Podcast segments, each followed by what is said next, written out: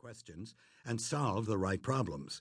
The ability to spot the right problems, frame them correctly, and implement appropriate solutions to them is the true competitive edge that will separate the successful individuals, organizations, and societies from the also rans.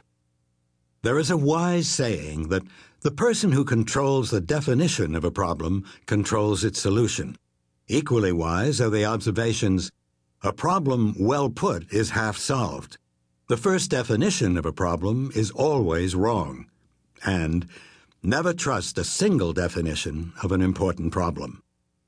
The positive effects of critical thinking will be better appreciated after we've examined what can happen when it is absent. Let us start, therefore, with an example of what can happen when an organization with exemplary goals fails to think critically and therefore creates a major crisis for itself. A textbook case of solving the wrong problem precisely. For 16 years, the Make a Wish Foundation has granted the wishes of terminally ill children. In the process, it has become one of the most respected charities worldwide. Recently, however, it was criticized for helping to arrange what a teenager suffering from a brain tumor wanted most to shoot a Kodiak bear in Alaska. But the Make a Wish Foundation didn't blink. It turned to Safari Club International, which collected donations including $4,000, airline tickets, a Weatherby 340 Magnum rifle, binoculars, hunting clothing, an outfitter, and a taxidermist. Now, the program that has provided thousands of families with joyful memories to help ease the depression of losing a child is on the hit list of virtually every animal rights group in the nation. The decision to grant the teenager's wish is a tragic but classic example of the failure to think critically. The result is almost always the same solving the wrong problem. If we assume that the correct thing is to grant the wish, and that the Safari Club International is the most effective means available to grant the wish, then the combined decision to grant the wish and to use Safari Club International is a premier example of solving the wrong problem precisely and in the most efficient way possible. The assumptions that underlay the formulation of the problem were not examined critically. Formulating problems and solutions.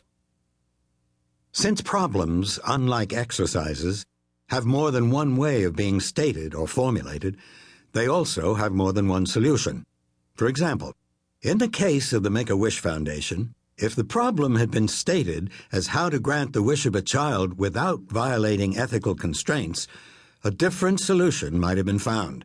The Foundation could have redefined the notion of shooting a bear to mean shooting a picture of a bear, not literally taking its life. Then the problem would have been finding the most effective way of getting the child to Alaska and helping the child to take a picture of the animal. One fundamental flaw.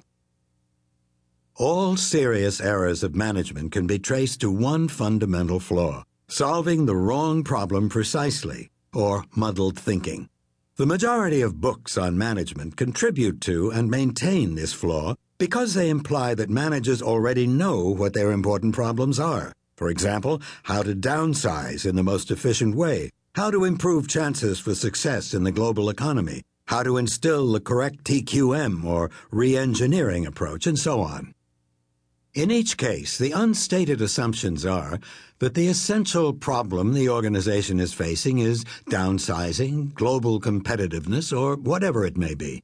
While the assumptions may be correct, they are so crucial to formulating the problem correctly that they deserve to be challenged in the strongest possible way by asking tough questions. The error of the third kind, solving the wrong problem precisely.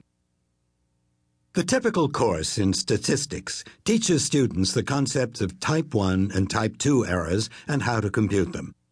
Most students, however, are never taught that there is a much more fundamental and important error that pertains to all problems. This is the error of the third kind, also called the Type 3 error, or E3 for short. The Type 3 error is a little known but vitally important concept. It is the error associated with solving the wrong problem precisely. Examples of Type 3 errors E3 issues an important